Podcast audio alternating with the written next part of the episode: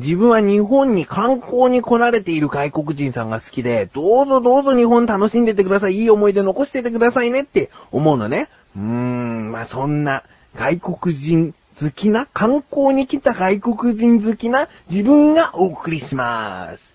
菊師匠のなだらか向上心。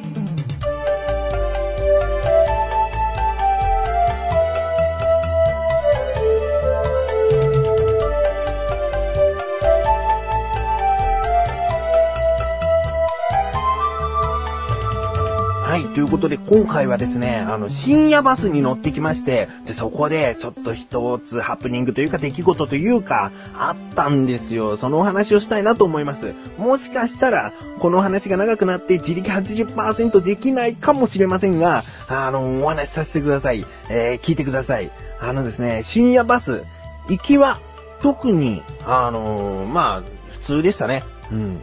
で、帰りの深夜バスね。で、帰りの深夜バスで、ちょっとしたことが起こりました。何かというと、その深夜バスっていうのは乗り込むと、あの、座席表があって、その座席表を見て、菊池翔って書いてある場所に座るんですね。うん。で、ふと、まあ、いつも通り自分の席はどこかと探していたら、まあ、簡単に見つかったんですよ。見つかったんだけど、ちょっと目に留まったのが、自分の隣の席の人の名前が、ジョナサンって書いてあるのね。ジョナサン。うーん、どんな人なんだろうっていう、もうこれは全然ワクワクする期待なんかないよ。もうドキドキする不安しかないからね、これは。で、自分は席に座って待ってたんです。ジョナサンを待ってたんです。ね。そしたら、細身の単発の外国人の方が乗ってきて、はこの人がジョナサンかなって思ったら違くて。で、そのすぐ後ろに、見た目は日本人なんだけど、ちょっとその、まあ、ハーフといえばハーフなのかなって思うような女性がいて、どうやらその二人はカップルなのね。うん。で、カップルで、いや、カップルだったらその後ろの人がジョナサンってことはありえないよな。カップルで席取ったんだから、二人で、その並んだ席を座るはずだなと思って。そしたら、案の定その二人は自分の真後ろの席に座ったんです。で、そのまたすぐ後ろに、そうだなあの、単発で、やや、えー肉付きのいい、でも太ってるとかじゃないんだよね。ちょっと体格のいい、でも背は低いから、そんなに威圧感があるような方じゃないのね。うーん、なんだろうな、あのね、ブルース・ウィルスの髪の毛がしっかりと生えてる単発で、ちょっと肉付きがいい感じ。うん、そんな感じの、お年は20代だな。うん、そんぐらいの人が、あのそのカップルの後ろにすぐいたのね。で、その人が自分の隣に座るわけ。で、隣って言うんだけど、自分は通路側の席なのね。で、通路側の席で窓際にジョナサンなの。で、あ、ソーリーみたいな感じでね、何言ったかわかんないよ。自分はそこの席だとちょっと指をさしたんで、あ、おー、ジョナサンとと、あの、心の中で思って。で、ジョナサンが窓際に座ったの。で、どうやら自分の勘が思うに、さっき通った、そのカップルらしき男女ね、その人たち3人が仲間、友達なんじゃないかと思って、で、あれ？これは、そのジョナサン窓際にしちゃうと、その後ろの二人と、その、なんとかの、話ができないよなと思ったの。うん、なんかせっかくこう来たのに、そのこれからバス8時間入れる中、ずっとジョナサンは知らない単なる太った日本人の隣に座って、こう、ね、つまんないじゃない。だから、ちょっと声をかけました。うん。あの、もしよろしかったら席変わりましょうか？って言ったの。自分の席通路側なんだけど、通路側ってやっぱり通路の分、その、後ろを振り向きやすいから、窓際よりは通路側の方が、その人もなんかこう、会った時に話かけやすいんじゃないかと思ったらね、後ろの二人に。うん。だから席変わりませんかって。もうこれは日本語で言いました。自分はもう英語喋れないから。だって日本に来たんだからちょっと日本語ちゃんと通じるでしょ。ゆっくり話せば通じるでしょと思って、ジョナさん、もしよろしかったら席変わりましょうか？って言ったんですね。ちょっと簡単なジェスチャーもつけてね、自分の席と、そのジョナさんの席をこう交互に指さして、あの、変わりましょうか？そしたら、ん？っていう、席変わる？みたいな感じだったから、あの、チェンジって言葉をパッと頭に入ってきて、えー、席チェンジしませんか？って言ったのね。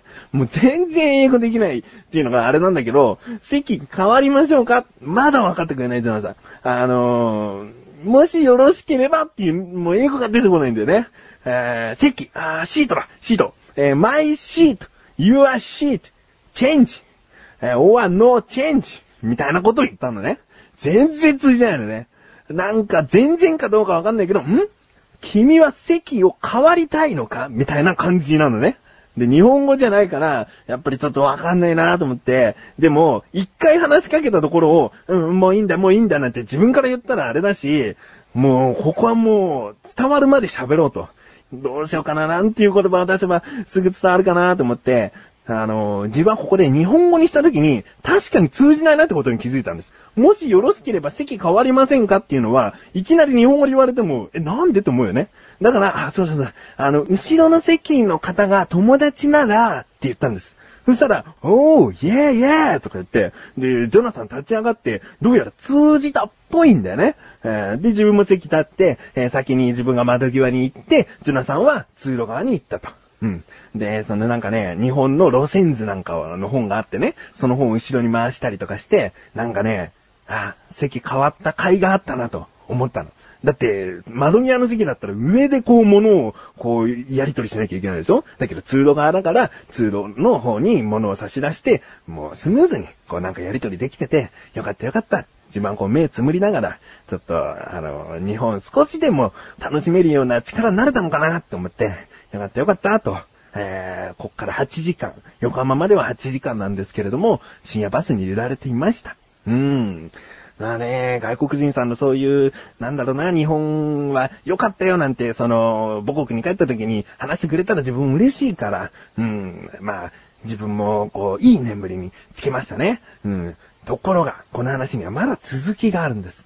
うん。で、8時間も高速バスっていうのは、行ってると、2時間とか3時間おきにサービスエリアに止まってくれるんですね。で、トイレ休憩だったり、まあ、喉乾いた方は自動販売機で飲み物を買ったりだとか、そういうことができるんですね。うん。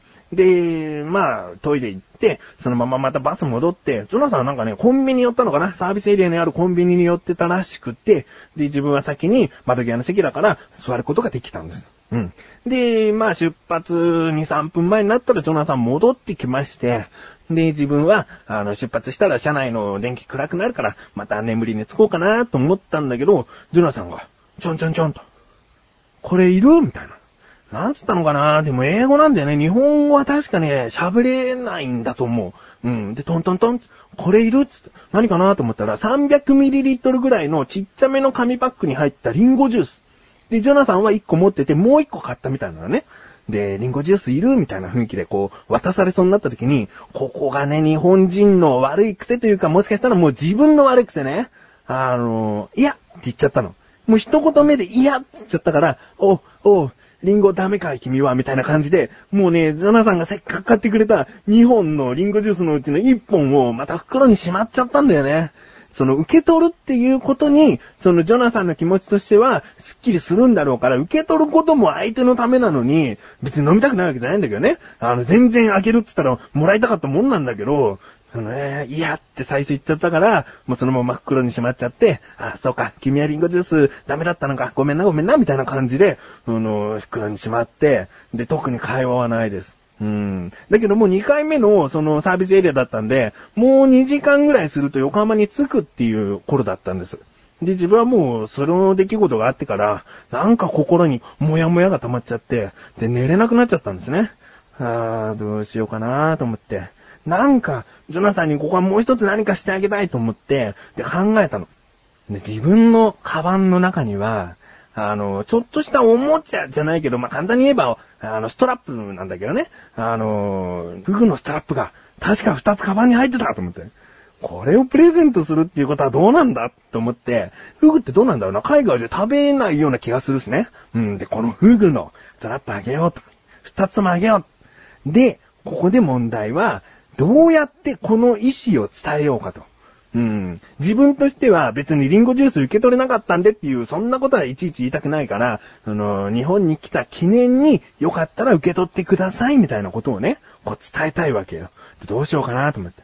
もう自分は IT ボーイですから、IT ボーイですから、その携帯電話で翻訳サイトに行って、で、自分の思いをまず日本語で書いて、で、それを英語に変換する。うん。で、その画面を表示したまま、もうスタンバイ。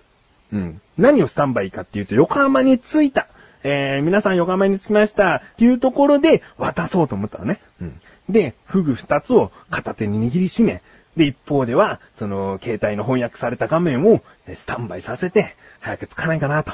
ジョナさんの喜ぶ顔が見てんだよと思って。で、着きました。で、もうすぐ、ジョナさんのももをツンツンってやって。あのー、これ、フグのストラップ、つって、まずは見せて、ね。で、携帯の自分の打った文章の翻訳されたものを見せる。そしたら、おー、つって、ちょっとね、喜んでくれたんだよ。今聞いてて、そのフグのストラップで喜ぶのかと思ったでしょ？ジョナサンも喜んでくれたんだよ。で、その、おーと思って。で、その、私終わった後にジョナサンは妙にそわそわしだして、で、ちなみに自分は横浜で降りるんだけど、ジョナサンは東京で降りるから、あのー、自分だけ降りるんですね。うん。で、ジョナサンがそわそわし終わった。そしたら、ジョナサンが自分の桃をツンツンってしだして、ん？何？つって。ジョナサンが、こう、差し出すわけです。何を差し出すかというと、あの、2ドル札。アメリカの2ドル札を差し出して、おーでも、ジョナサンはすぐ自分の方に渡すんじゃなくて、この英語で、こう説明し出す。で、ここはこうこうこうこうで、ここここで、つって。で、一回ね、日本語聞き取れたのが、わかる？つった。でも、ここで、うん、わかんないって言っちゃうと、自分横浜で降りられなくなっちゃうから、もうみんな、こう、横浜に着いたってことで、あの、順番に降り始めてる頃でもあったから、あの、わかるって聞かれて、うんうんうん、つっちゃったのね。うん。だってもうしょうがない、それはもう時間もあるし。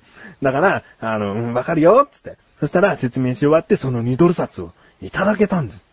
ああ、ここでね、もし10ドル札とか、いやいや、あるのかわかんないけど、20ドル札とか、こう渡されちゃったら、そのフグのストラップ1個、その200円だから、400円以上価値のあるお金を渡されちゃうとね、自分としても、いやいやいや、お金が欲しかったんじゃないよって思うから、あの、まあ、2ドル札ぐらい日本円で言うと大体200円ぐらいなんでしょ？うん、あ嬉しいなと思って。その2ドル札を受け取りまして。えで、えー、最後にね、握手して、その、バスを降りたんです。ね。いやー、なんかもう、自分としてほんと満足？ジョナさんもこう、フグのストラップだったけれども、日本にしかないっていうだけでも十分嬉しいことでしょ。で、あれそういえばジョナサン2ドル札に、をこう指さして、随分と説明をしてたなと。うーん、なんかあるんじゃないかな。わかる？って聞かれたぐらいなんだから、なんかあるんじゃないかなと思って、こういう家に帰って、ネットで2ドル札、意味みたいなことで調べてみたの。そしたら、アメリカで2ドル札っていうのは3回ぐらいしか発行されてないもので、貴重なものらしいんだよね。で、いろんな人のブログを見ていくと、5年ぐらいアメリカに住んでるけど、2ドル札を初めて見たっていうような人とかもいるぐらい。だから全然巡り合わないんだって、2ドル札に。うん。で、一説ではね、一説では、その2ドル札っていうのはギャンブラーにとっては不吉なお札だから持ってると、えー、運が逃げるなんていう迷信があったっぽいんだけど、今のそのアメリカの若者たちっていうのは、大体そのお札持ってるとラッキーなことが舞い込んでくるよっていう全く逆の意味もあるらしいの。えー、まあなんかね、この一期一会というか、お互い連絡先を交換したわけでもないし、これから巡り合う可能性はほとんどないと思うんだけどね。だからこそ、こう、いい関係で追われてよかったんじゃないかなと思いますね。